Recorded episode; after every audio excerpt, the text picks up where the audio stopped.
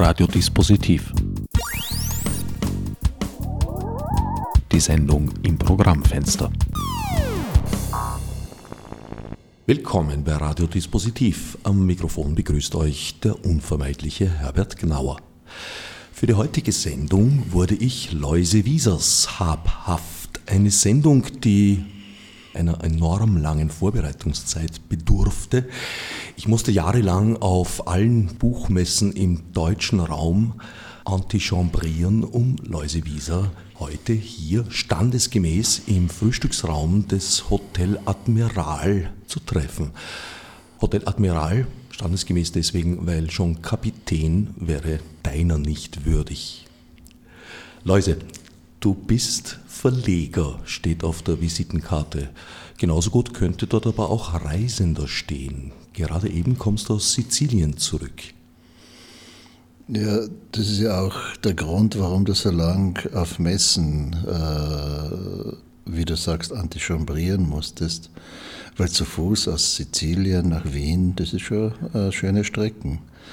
Und, Vor allem, wenn man den Umweg über Leipzig nimmt wenn man den Umweg über Leipzig, über Frankfurt, über äh, die Belgrader Buchmesse oder vielleicht auch die in Prag nimmt, dann äh, kann man sich schon verirren. Das ist schon richtig. Und daher ist es auch vollkommen äh, richtig, dass wir uns auf ein Schiff begeben haben und uns von einem Admiral äh, geleiten lassen, das äh, unter polnischer Flagge äh, durch den Äther beziehungsweise durch den intellektuellen literarischen Raum äh, segelt. Und daher denke ich, sind wir gut aufgehoben. Der Wieser Verlag hat ja ein unglaublich breites Programm. Also mir fiel eigentlich kein Genre ein, wo es nichts gibt im Wieser Verlag. Das beginnt bei Theaterstücken über Lyrik, Prosa, politische Literatur, Romane, alles eigentlich. Na, wir würden natürlich mathematische Werke nicht finden bei uns, zumindest äh, noch nicht. Aber wenn man zum Beispiel äh, eine Biografie schreiben würde des slowenischen Mathematikers äh, Vega, dann würden wir natürlich wiederum auf die Primzahl kommen und dann hätten wir auch hier schon einiges zu berichten oder auch den Josef Stephan, wenn wir den nehmen würden, der in Klagenfurt in der Ebenthaler Straße geboren ist. Und äh, der Boltzmann sein Schüler war. Und äh, alle wichtigen Grundlagen im Grunde genommen äh, hier von ihm, dem slowenischen Physiker gelegt worden sind, dann könnte man natürlich dahingehend auch das eine oder andere erfahren. Aber das ist noch Zukunftsmusik. Solcher Art Biografien von wichtigen Menschen im Raum, in dem wir uns bewegen, sollten eigentlich den Menschen doch noch vorgelegt werden, weil der kulturelle Ausdruck, mit dem wir uns ja beschäftigen, ist so vielfältig wie der menschliche Geist. Du bewegst dich ja in vielen Räumen, in kleineren Räumen, durchschreitest sie und fügst sie zu einem großen Raum zusammen, wenn ich das ein bisschen blumig sagen darf. Weil bei dir spielt sowohl das lokale, also vor allem die Kärntner und slowenische Situation eine große Rolle, als auch Gesamteuropa.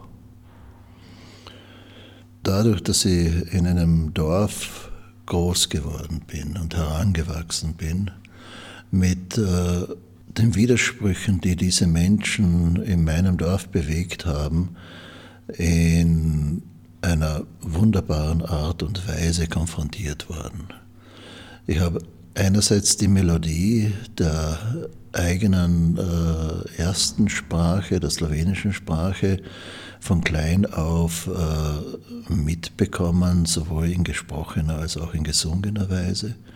Ich habe aber auch äh, die Reibung, die Sprache bedeutet, äh, von kleinsten Kindesbeinen an miterleben können und äh, erleben können, wie sich Menschen, wenn sie Gründe gesucht haben, aufeinander böse zu sein, begegnen, aber auch Menschen gefunden, die sich sprachlich ursächlich vielleicht gar nicht verstanden hätten, in einer wunderbaren Weise miteinander kommuniziert haben.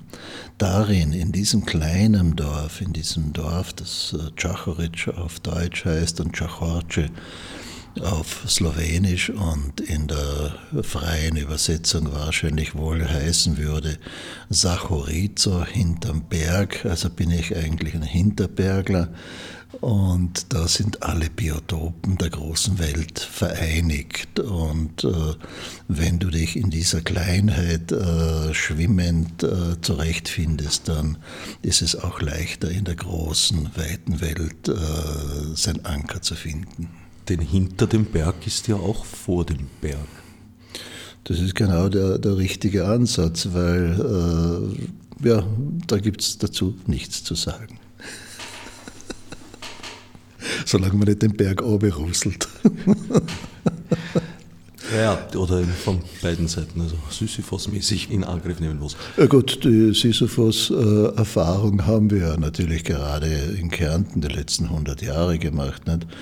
Man ist aufeinander zugegangen, ist gestolpert, ist erdrückt worden, hat den Steine wieder hinaufgeschupft, äh, ist äh, wiederum erdrückt worden, ist ausgesiedelt worden, ist dann vertrieben worden, dann ist man wieder zurückgekommen, hat wiederum alles aufgebaut, hat dann die äh, fehlenden Ortstafel vervollständigt, wurde dann verfolgt und so weiter, bis dann irgendwann einmal von den 1000 äh, zweisprachigen Ortstafeln wenigstens 164 oder 165 mittlerweile, weil eine jetzt nach nachträglich noch nachgebaut worden ist, äh, ihren wirklichen schönen, doppelten, mehrfachen Namensbedeutung erhalten haben. Hat sich die Situation entspannt in den letzten Jahren?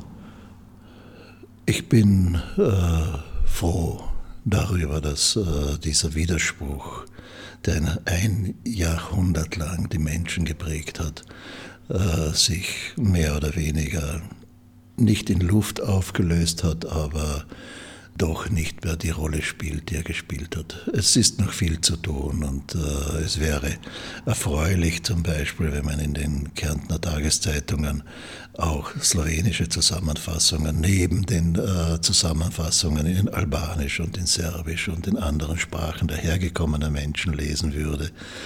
Es wäre natürlich wunderschön, wenn im Radio nicht nur die Äther nebeneinander stehen, das freie Radio Agora und äh, der ORF, so, äh, wenn es eine noch tiefere Durchmischung geben würde. Es wäre erfreulich, wenn die slowenischen Zeitungen zum Beispiel deutschsprachige Zusammenfassungen hätten und es wäre wunderbar, wenn die Sendung Kärnten heute äh, oder Dobadan Koroschka jeweils in der anderen Sprache untertitelt äh, wären oder zumindest im Teletext die Untertitelung mitlaufen könnte. Ach, da gäbe es noch vieles zu tun und man würde sich noch freier fühlen, als man sich schon fühlt.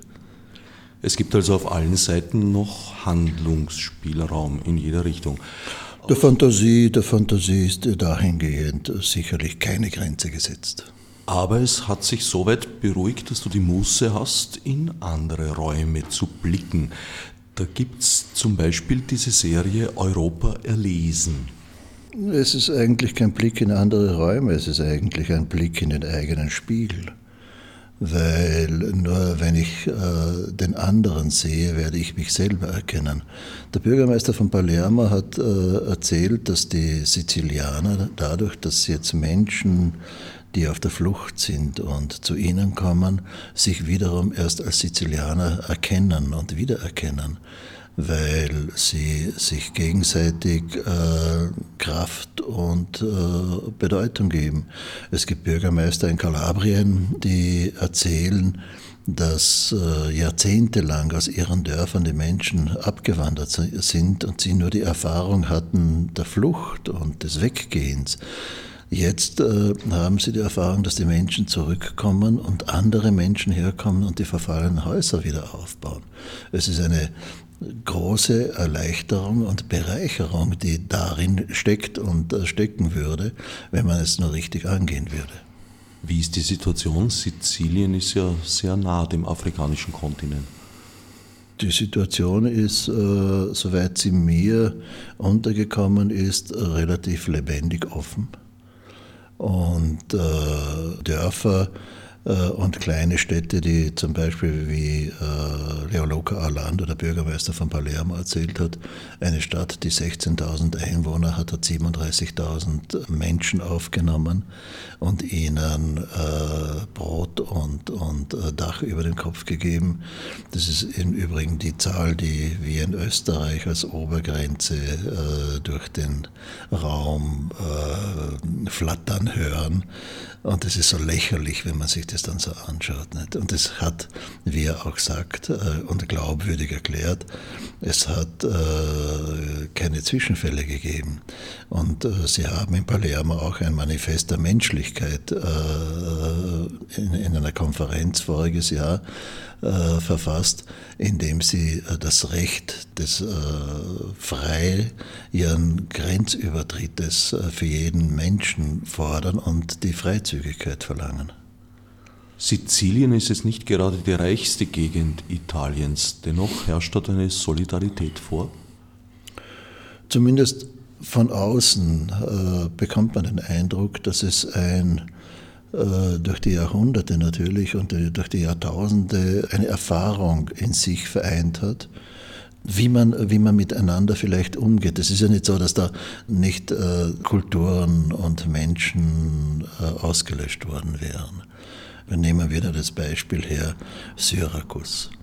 Syrakus war fünf Jahrhunderte vor unserer Erzählung die Metropole der Antike, war größer als äh, Athen. In Athen hat es eine Bevölkerungsanzahl von ca. 360.000 Menschen gegeben.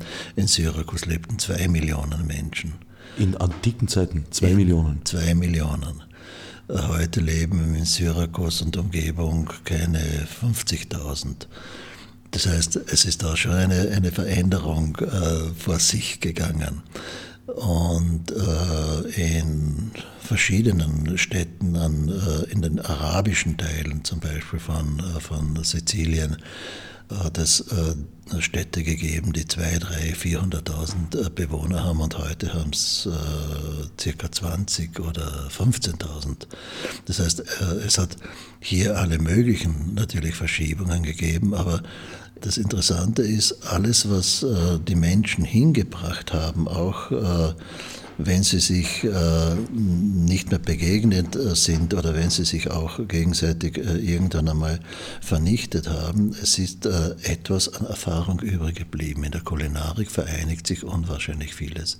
Und wir haben heute noch Dörfer in der Hochebene von Corleone, äh, leben äh, zigtausende äh, Albaner, die im Mittelalter sich dort angesiedelt haben und auch noch Abaresch äh, sprechen, diese alte Form der albanischen Sprache. Es gibt griechische Dörfer, äh, wo die Menschen noch aus der Antike her die griechische Sprache sich erhalten haben. Also das heißt, es ist schon eine sehr interessante Verbindung zwischen der, der Vergangenheit und der Jetztzeit. Und sie, sie verbreiten alle das Gefühl, dass sie äh, Sizilianer sind in ihren unterschiedlichen Ausdrucksformen. Verstehen Sie sich so als Schmelztiegel von Kulturräumen? Wie weit dieser Schmelztiegel äh, tatsächlich äh, funktioniert hat, sei dahingestellt. Äh, allemal funktioniert er in den Antipasti, in den Primi, in den Secondi und in den Gelatis und in den, und in den Süßspeisen und darin, wie sie mit Tieren, wie sie mit Schafen, mit Ziegen, mit Kühen umgehen und was sie aus, aus deren Produkten machen. Die Kulinarik spielt ja bei dir generell eine prominente Rolle. Ja, ich hoffe nicht nur bei mir, sondern bei jedem Menschen, weil äh, ohne Essen und Trinken würden wir wahrscheinlich nicht überleben. Die Frage ist ja nur, wie äh, gehen wir damit um und machen wir daraus ein Heiligtum oder machen wir daraus auch einen Erfahrungsschatz? Ich habe schon den Eindruck, dass du sehr stark den Ansatz verfolgst, dass das Essen sozusagen ein, ein Schlüssel zur Gesellschaft ist. Ich habe äh, in meiner Kindheit kennengelernt, nachdem die Mutter oft äh, aus den, äh, am Monatsende aus den letzten Ritzen das Mehl herausgekratzt hat, äh, dass aus dem Mangel auch Reichtum entstehen kann. Und äh, dieser Reichtum, der auf die Zunge gelegt worden ist, äh, widerspiegelt sich natürlich in allen Fantasien, ja auch bis zur Novelle Cousine. Tatsächlich ist so die regionale Küche ein Ausdruck eines Lebensgefühls, in Verbindung natürlich mit den dort vorhandenen Möglichkeiten, was Grundstoffe betrifft, aber auch Zubereitungsarten. Ich komme immer mehr zu der, zu der Ansicht, dass äh, sich hier auch die äh, gesellschaftlichen Widersprüche äh, irgendwie ausdrücken. Einerseits ist es natürlich äh, zur Modeerscheinung geworden, sich mit der Cucina Povera äh, zu beschäftigen und äh, mit der regionalen Küche. Es gibt auch viele Marketingprospekte, die darauf hinweisen. Man kommt in, in Gegenden, wo man innerhalb einer Woche dann äh, alle typischen Gerichte dann einmal durchgegessen hat und deren Unterschiede kaum man merkt. Aber Tatsache ist, dass im Grunde genommen hier auch dadurch eine Gegentendenz vielleicht zu bemerken ist zur industriellen äh, Lebensmittelproduktion. Die Wahrheit, die wir nicht nur von den Chinesen kennen, sondern auch von unseren Großmüttern kennen, dass durch die äh, Einnahme von Lebensmitteln und vom richtigen Essen auch die Gesundheit befördert werden kann äh, ist ja nicht nur eine chinesische Erfahrung, sondern auch eine hiesige Erfahrung.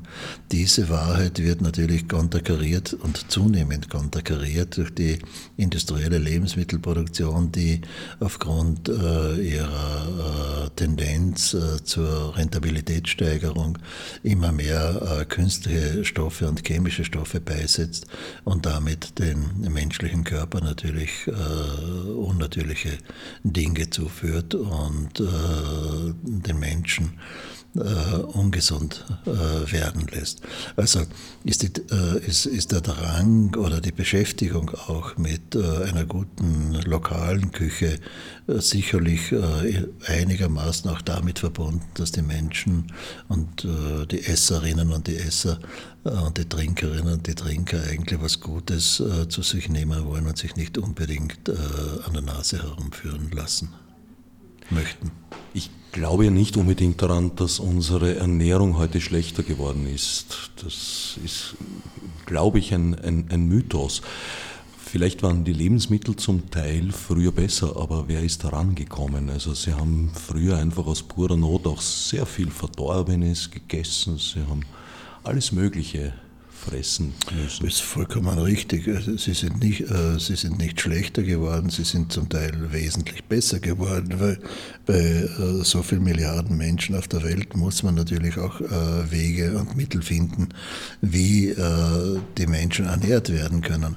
Und äh, die äh, Tatsache, dass es äh, eine Schere zwischen Arm und Reich in der Vergangenheit gegeben hat äh, und eine Schere zwischen Arm und Reich auch heute gibt, zeigt ja nur auf, dass äh, die jeweils, jeweils gesellschaftlichen Bedingungen es den, den breiten Massen in der Regel nie, nicht zugestehen, dass sie sich in der Form wohl ernähren, wie es ihnen zustehen würde. Das war früher wohl nicht anders. Also das Überhaupt nicht. Gesinde hat auch hat, eher die Abfälle gekriegt. Ne? Mir hat äh, nicht nur die Abfälle, mir hat eine, eine Bäckerin in Galicien erzählt, im spanischen Galicien, dass doch vor 50 oder ja, vor 50, 70 Jahren die Menschen auf die Felder gegangen sind und die äh, Ähren, die gebrochenen Ähren geglaubt haben, weil es die einzige Möglichkeit war, an Getreide und an Mehl heranzukommen. Sie hatten nicht das Geld äh, für die Empanada, dann äh, Mehl zu kaufen, geschweige denn für die Empanada dann Meeresfrüchte äh, oder äh, Würste zu kaufen. Die haben die einfachste Form gehabt und das größte Ziel einer, eines, eines jungen Paares war, das sich verheiratet hat, dass es einen 2x2 oder 3x3 Quadratmeter Grundstück äh, bekommt, damit sie sich die Grundnahrungsmittel dort anbauen können. Ansonsten hätten sie nicht überleben können. Und daher hat auch äh, Galizien zumindest über ein Jahrhundert äh, kontinuierlich durchgehende Emigration. Zurück nochmal zu Sizilien. Ich nehme an, die Reise stand irgendwie in Zusammenhang mit Europa erlesen. Die Reise stand im Zusammenhang mit einem anderen Thema, mit der Geschmack Europas und der Filmserie, die für ORF und für Dreisat gemacht wird. Und es wird ein Film sein, der im Herbst äh, dann auf dem Bildschirmen zu sehen sein wird. Also in ein weiteres Medium erweitert. Ja, äh, man wird immer jünger, der Tag wird immer länger und daher ist es gut, äh, Ausweichmöglichkeiten zu haben. Du hast uns vorher an Corleone erinnert. Das klingt natürlich, äh, ja, klingt nach Marlon Brando und Mafia. Tatsächlich spielen die dort gerne damit. Also ich habe auf Sizilien eines meiner Lieblings-T-Shirts erstanden. Das ist Homer Simpson in Marlon Brando Pose mit diesem berühmten Marionettending in der Hand. Der Pate. Wie ist denn da die Situation heute? Ich glaube, das haben sie ganz gut in den Griff bekommen, oder? Täuscht das? Catania und Palermo haben in den letzten 35 Jahren äh, Wesentliches äh, zur Bereinigung, was die Existenz von kriminellen Organisationen anbelangt, äh, beigetragen.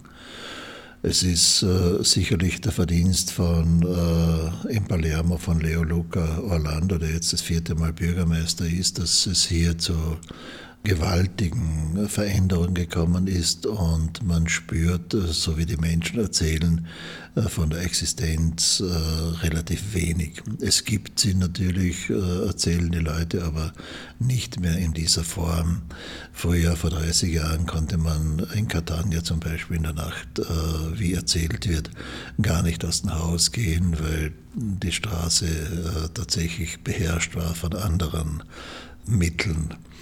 Heute ist es, äh, sind beide Städte lebendig und, und offen und äh, wurlig und äh, vor allem unwahrscheinlich viel Jugend, äh, die unterwegs ist und natürlich auch sehr viele Touristen.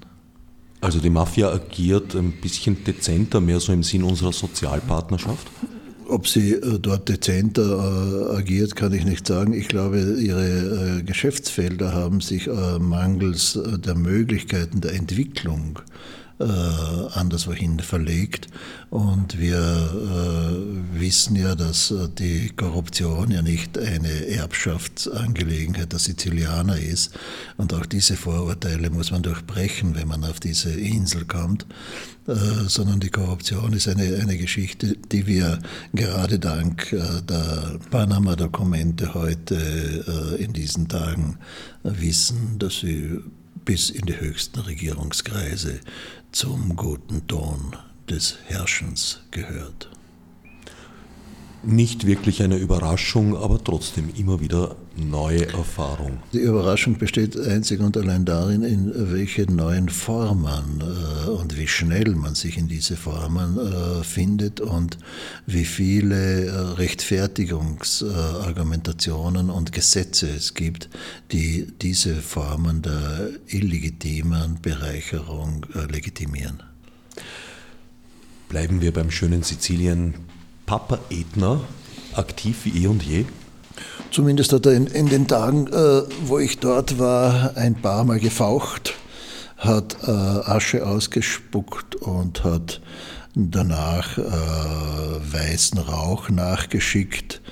Er hat äh, gezeigt, dass er unbändig wie eh und je ist und äh, dass er noch immer mit den Gekloppen kämpft. Sehr beeindruckende Landschaft. Wer es noch nicht erlebt hat, auf, auf. Ist das oben immer noch alles völlig ungesichert? Ich war damals vor ein paar Jahren sehr erstaunt. Da hat man Touristen, Touristinnen in Wien des Eile mit dem Bus da von Meereshöhe Null auf ja, 3000. Im Endeffekt fast, ja, dann hinaufgeführt, was ja für Menschen, die jetzt zum Beispiel mit Kreislauf zu tun haben, eine ganz schöne Anstrengung bedeutet. Und dort oben waren dann völlig ungesicherte Pfade, was es bei uns so nicht mehr gäbe. Also da gab es keine Gelände. Auf der linken Seite ist es in einen Krater runtergegangen, der so tief war immerhin, dass man seinen Boden nicht sehen konnte. Und rechts ist es überhaupt gleich ein paar hundert Meter äh, ins Tal abwärts gegangen. Und da habe ich mir gedacht, irgendwann einmal wird es da eine deutsche Anwaltsgattin runtertuschen auf der einen oder anderen Seite und dann werden sie da auch gesicherte Geländer und Stege haben. Ich glaube, sie sind vorsichtiger geworden, weil die überraschenden Formen der Lebenszeichen des Äthners so unterschiedlich sind und gar nicht die Lava oder das, das entscheidende äh, Gefährliche ist, so wird mir erzählt worden ist, sondern die Gase, die da austreten können. Und daher versuchen sehr viele Guides, die Menschen gar nicht mehr so weit hinaufzuführen. Natürlich, wenn jemand unbedingt darauf besteht, gibt es äh, äh Geländewegen und, und äh, Führer, die die Menschen bis dorthin bringen, weil der Reiz zwischen Leben und Tod äh, so unmittelbar äh, in Verbindung zu treten ist äh, sehr groß und die Guides untereinander machen sich relativ lustig über die Touristen, die gerade diesen Reiz versuchen auszukosten. Es gibt zunehmend Menschen, die sie nicht mehr auf diese Ebenen, auf diese hohen Ebenen führen sondern sagen, dass man alles, was man sehen will und sehen kann, auch 700 äh, Meter oder 800 Meter unter dem Gipfel sehen kann. Und es ist eine Illusion zu glauben, dass man hinaufkommt und dann sieht man ein Loch bis zum Mittelpunkt der Erde. Jules Verne würde äh, schon gelacht haben, aber das viel Interessantere ist äh, zu beobachten, wie sich dieses Granulat an äh, Lava, das ja auf Sizilien eine andere Zusammensetzung hat, dazu beiträgt, dass die Menschen im Grunde genommen äh, mit dem Ätna äh, leben und äh, mit ihm keine wirkliche äh, Feindschaft haben. Aber die Grundlage des Lebens äh, und der Fruchtbarkeit Siziliens äh, liegt gerade in der Fruchtbarkeit des aus dem Mittelpunkt der Erde herausgeworfenen Gesteins, das da daherkommt, das ja alles, was bei uns als Steinobst daherkommt, auch in Sizilien wachsen lässt. Und zusätzlich natürlich die Südfrüchte. Die Fließgeschwindigkeit der Lava hat uns der Guide erzählt, ist bis zu sechs Kilometer pro Tag, wenn sie einmal ausbricht. Deswegen äh, müssen die Menschen auch nicht unmittelbar davonlaufen. Und innerhalb von einigen Jahren regeneriert sich der Boden und bietet einen so nahrhaften äh, Boden, dass alles blüht und gedeiht. Und dieser Reichtum äh, lässt die Menschen vor Ort ausharren und nicht davonlaufen. Er bewirkt auch, dass es dort die besten Pistazien der Welt gibt, meiner Meinung nach. Und die besten Mandeln und das Marzipan und wie es heißt in der Legende aus den Eishöhlen im Ätna, auch äh, die wunderbare Granita entstanden ist, die ja auch wie Sie mir erzählt haben, weil ja Schnee bis zu 500 Meter Meereshöhe fällt, in äh, Jutesäcken transportiert worden ist und auf Schlitten und auf Kutschen weit ins Landesinnere hinein transportiert wurde und damit äh, zur Kühlung und zur Speiseeisbereitung eine gute Grundsubstanz geliefert hat. Also Europa erlesen hat zur Seite gestellt bekommen praktisch die Filmproduktion, die kulinarische. Länger schon gibt es die Hörbücher Europa erhören. Wir haben, wir haben einige äh, Hörbücher aus Europa erlesen gemacht.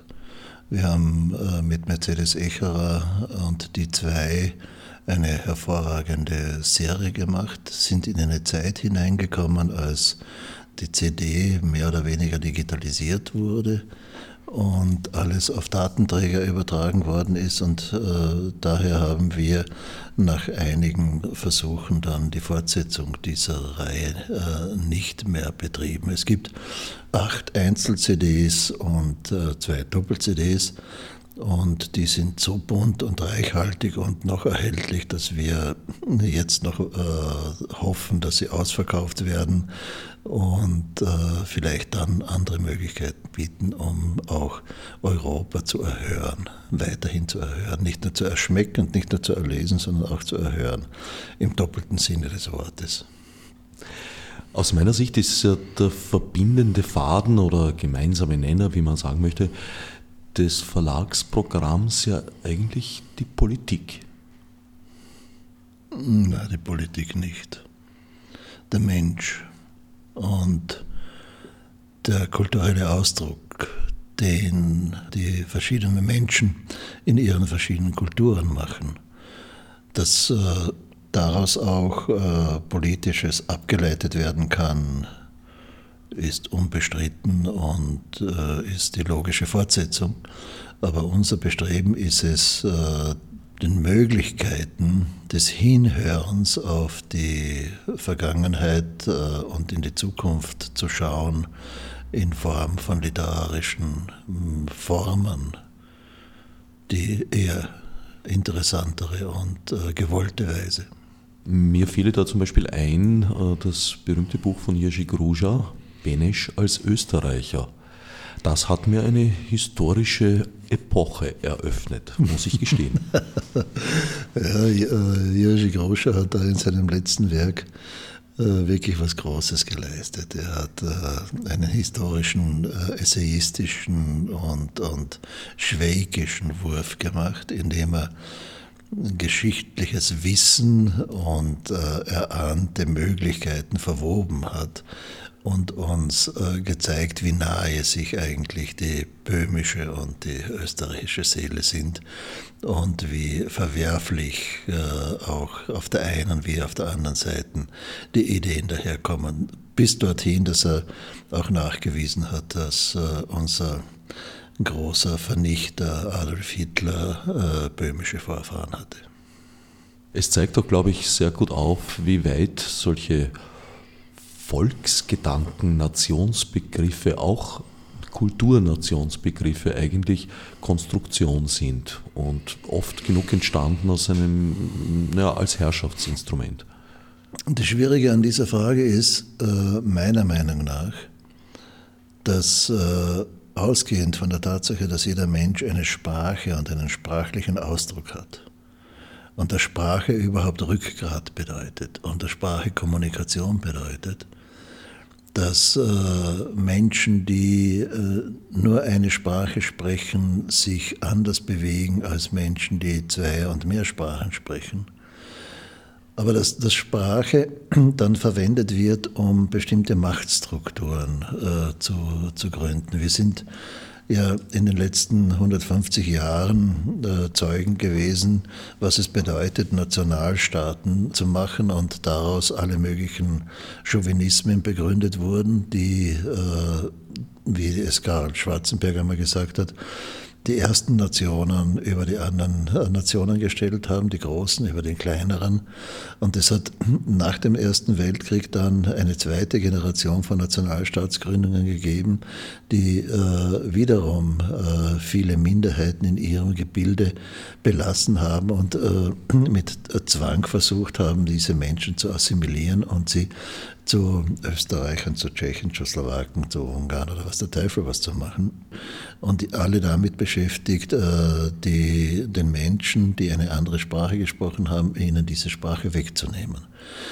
Jetzt sind wir am Ende der, des Nationalstaatsgebildes angekommen. Wir hatten die Hoffnung, dass äh, die Europäische Union eine Möglichkeit bieten wird, indem innerhalb ihrer Grenzen, äh, die, die es ja nur mal einmal geben würde oder äh, geben sollte, die Vielfalt des äh, sprachlichen Ausdrucks äh, lebendig werden könnte.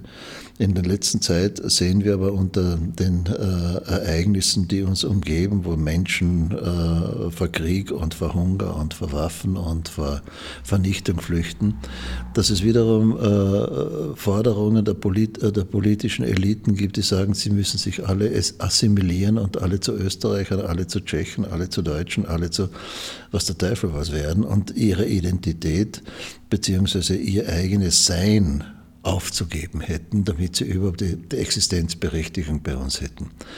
Das heißt, hier wird Sprache, hier wird Kultur verwendet, um äh, dahinter eigene Großmachtinteressen und chauvinistische Interessen zu ver äh, verstecken. Und das wird, äh, wenn es so weitergeht, wiederum Anlass bieten, dass äh, es als Vorwand äh, genutzt wird, um weitere äh, Kriege und Vernichtungen auch über Europa kommen zu lassen. Und davor würde ich warnen. Und wenn man, wenn man unsere Tätigkeit als Verlag vielleicht bezeichnen will, dann äh, zumindest äh, vielleicht in der Richtung hin, dass wir versucht haben, in den letzten 30 Jahren gerade diese vielfältigen kulturellen Möglichkeiten, die die Sprachen und die schreibenden Menschen bieten, zu nutzen, um die Erfahrungen, die in der Vergangenheit gemacht worden sind, zur Lösung der heutigen Probleme heranzuziehen und sie vielleicht auch anzuwenden. Also Integration kann nur erfolgreich sein, wenn man es als einen allseitigen Prozess sieht. Einen gegenseitigen Prozess. Man kann nicht einem die Sprache nehmen und eine andere geben, weil das ist keine Integration, sondern das ist eine Unterordnung.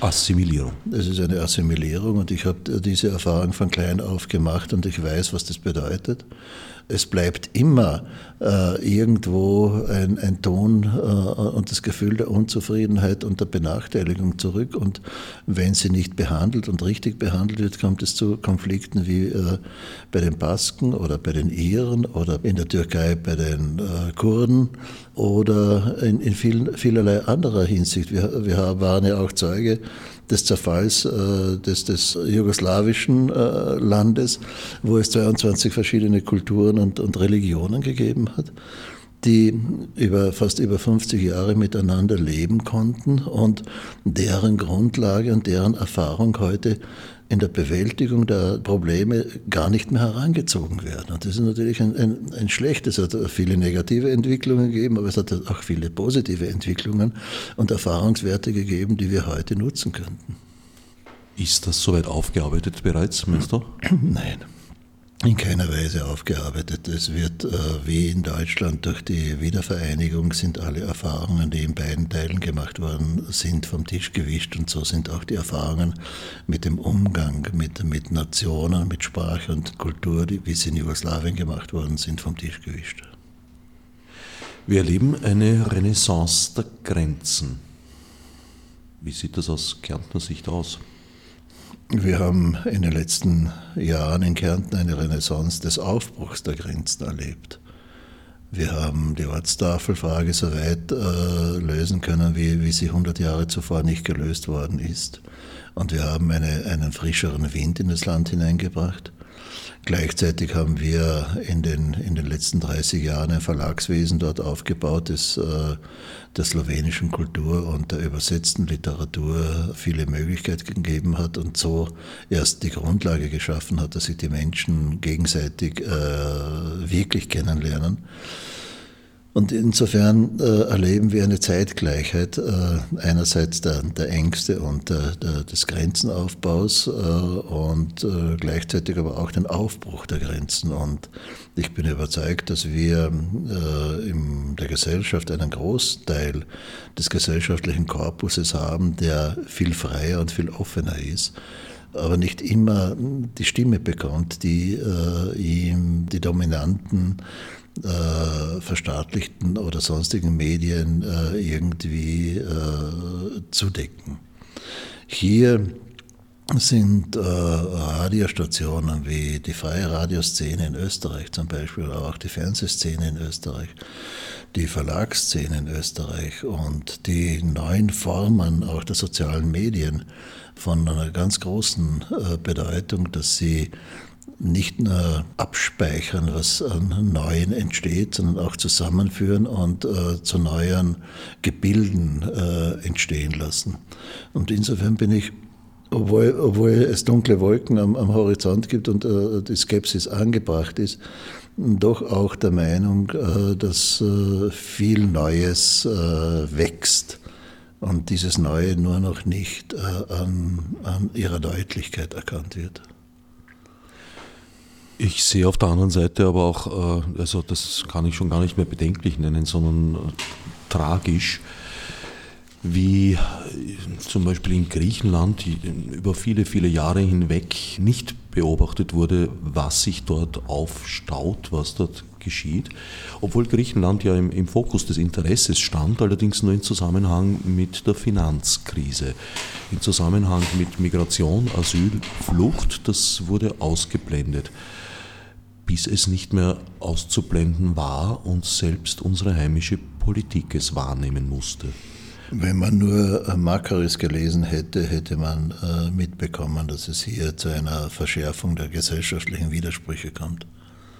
Ja, aber jetzt ist die Taktik die, dass äh, zu dem Ruf Griechenland raus aus dem Euro auch noch der Ruf hinzugekommen ist, Griechenland raus aus Schengen und offenbar die Planung darin besteht, das zum Burggraben zu machen. Ich glaube, wir, wir, wir müssen langsam auch aufhören zu sagen, wir sind alle Europa. Dieses Europa ist äh, ein antimorales und ein morales Europa. Dieses Europa ist ein, ein Europa, wo, wo die Eliten auf den Knochen der Armen ihren Reichtum aufgebaut haben und auch wiederum versuchen, das heute äh, zu bewerkstelligen.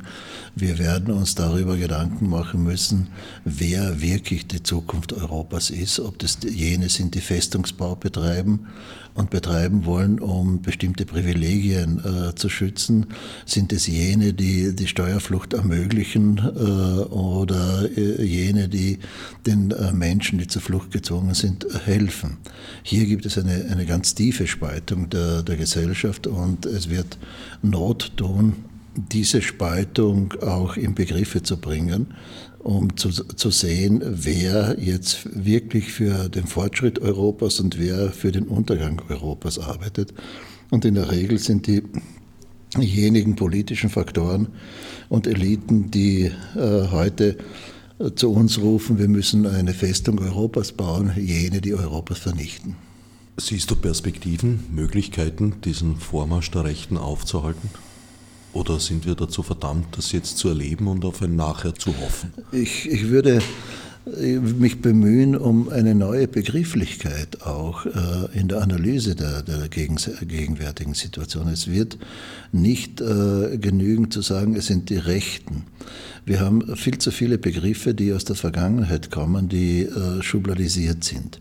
Wir haben viele Formen von äh, konservativen, reaktionären, faschistoiden äh, und menschenverachtenden äh, und, und menschenvernichtenden Vorstufen die äh, mit, mit Begriffen, wie wir sie aus der Vergangenheit und aus den vergangenen Jahrzehnten erkennen, nicht mehr wirklich hundertprozentig gefasst werden können. Wir erleben in äh, wunderbarer Eleganz äh, junge Politiker, die auftreten und zwischen den Großmächten äh, glauben äh, zu dialogisieren, die äh, die frechsten und die menschenverachtendsten Aussagen in einer Gelassenheit treffen, dass es einem kalt über den Rücken hinuntergeht die nur nicht, nur nicht, äh, die nicht so weit gehen, dass sie sagen, dass die Menschen in Griechenland ins Meer zurückgejagt werden, aber die äh, Worte finden, die sagen, dieses Problem wäre doch von der griechischen Regierung zu lösen, sie bekäme ja Geld dafür.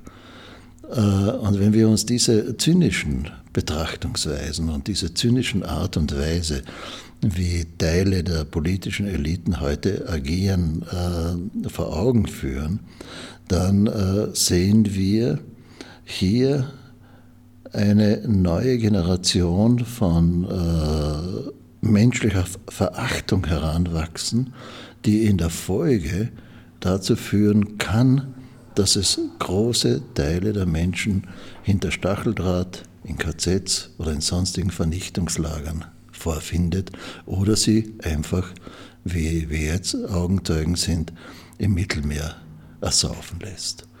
Wir haben genügend Millionen, um die äh, Schiffe zu bezahlen, die über, wie wir wissen und wie, wir gehör, wie man hören kann, über Flüchtlingsboote drüber fahren. Wir haben genügend äh, systematisch bezahlte Schlepper, die äh, Menschen Geld abnehmen, sie einen Kilometer in das Meer hinaus bringen und dann äh, äh, äh, sie aus dem Schlauchbooten ins Meer werfen und so weiter und so fort. Es ist hier ein Zweig einer Schattenwirtschaft entstanden, der den Prinzipien der derzeitigen denkenden Eliten entspricht aber nicht den äh, menschlichen Anforderungen der gegenseitigen Hilfe. Als Grundprinzip unserer Zeit sehe ich eigentlich Ökonomie, der alles andere untergeordnet wird. Wir sehen die Maximierung, die zunehmende, rasante Maximierung äh, der Renditen, die über Leichen geht. Siehst du da eine Perspektive? Eine Perspektive würde darin bestehen, dass wir äh, darüber nachdenken sollten, wie zwei Sachen passieren. Erstens haben wir eine neue Weltwirtschaftsordnung, die äh, eine äh, Verteilung des Reichtums zwischen Arm und Reich ermöglicht und die sich endlich dessen bewusst wird, dass unsere Existenz des Wohlstandes, auf den wir leben, auf jahrhundertelanger Ausbeutung dieser Kontinente, von denen die Menschen heute flüchten, basiert. Und wir endlich die Größe zeigen sollten, uns für das, was wir an Leid diesen Menschen in der Vergangenheit zugetragen haben, zu entschuldigen und ihnen beginnen, das wiederum zurückzugeben, was wir ihnen genommen haben. Es wird eine neue, äh, ein neues Nachdenken über eine äh, gerechte Weltwirtschaftsordnung oder eine neue Weltwirtschaftsordnung uns nicht erspart bleiben, weil allein die Tatsache, dass äh, vor zwei Jahren noch etwas über mehr als 130 Familien 50 Prozent des Weltvermögens in der Hand besaßen, und zwei Jahre später es 62 Familien sind, die 50 Prozent des Weltvermögens in der Hand besitzen, ist nur denkbar und äh, vorstellbar, wenn man sich alle die dahinterliegenden Mechanismen, wie man eine Maximierung der Renditen steigert, vorstellt. Und das ist verbunden mit Kriegsproduktion, Waffenproduktion, Waffenexport, mit Kriegen, mit Menschenhandel und mit Vernichtung. Da sehe ich ein sehr ambitioniertes, aufklärerisches Programm auf deinen Verlag zukommen. Wir werden das nicht äh, alleine bewerkstelligen können. Wir werden das eine oder andere äh, Rufzeichen setzen können. Aber wir werden sicherlich durch unsere Bücher dazu beitragen, dass vielleicht äh, der Vorhang in dem Schleier, der derzeit uns umgibt und in den Nebel etwas gelichtet wird. In einer der jüngsten Publikationen habt ihr Nebel der Vergangenheit gelichtet. Ein Buch über die polnische Geschichte, das immerhin die Qualität hat, dass unser Altbundeskanzler Gusenbauer sich nach Leipzig locken ließ, um dort die Präsentation höchst selbst vorzunehmen. Ja, es ist erfreulich, dass äh, es die Möglichkeit gegeben hat, dass wir mit Unterstützung auch der Strabag Foundation dieses Buch übersetzen konnten, weil solche Werke, die äh, Detailfragen äh, strategischer, von strategischer Bedeutung bearbeiten, mehr äh, an die Öffentlichkeit geholt werden sollten. Wir haben in allen Ländern, die äh, wiederum so, sozusagen zu Europa hinzugewachsen sind, in neuerer Zeit unwahrscheinlich äh, großes intellektuelles Potenzial in Sprachen, die äh, weitgehend nicht verstanden werden und daher die Notwendigkeit besteht, diese Bücher auch zu übersetzen.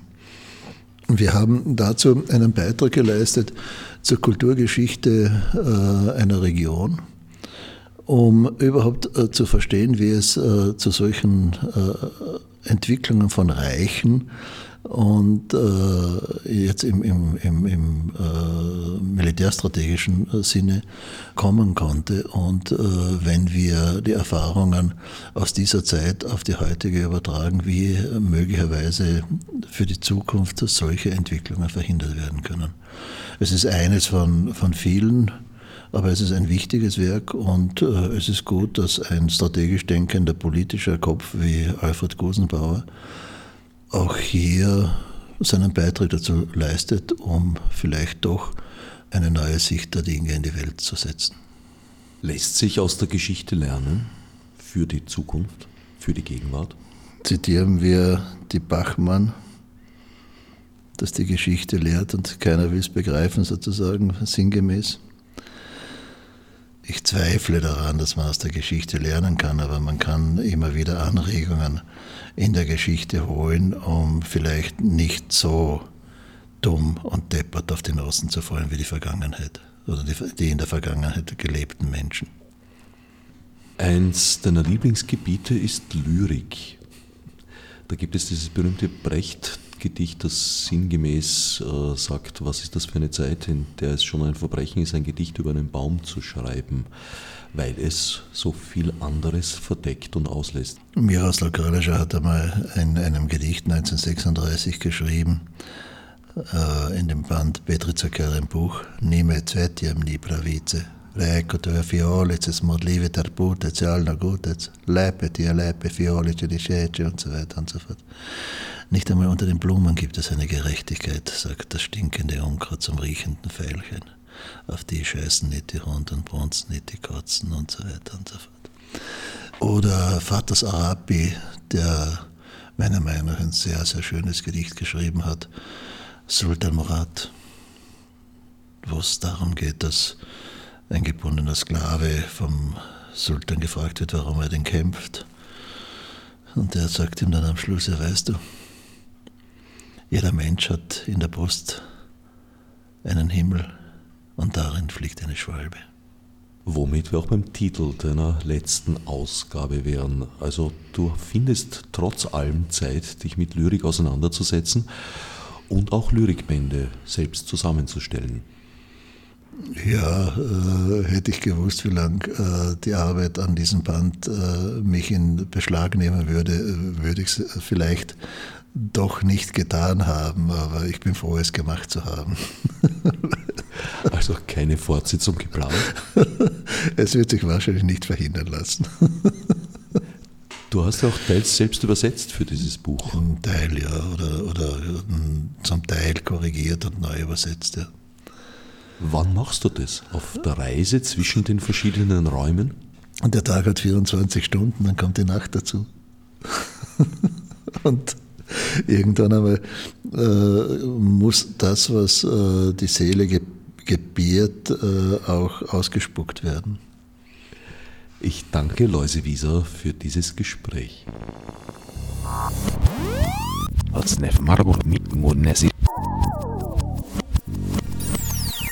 Fichte subsidiar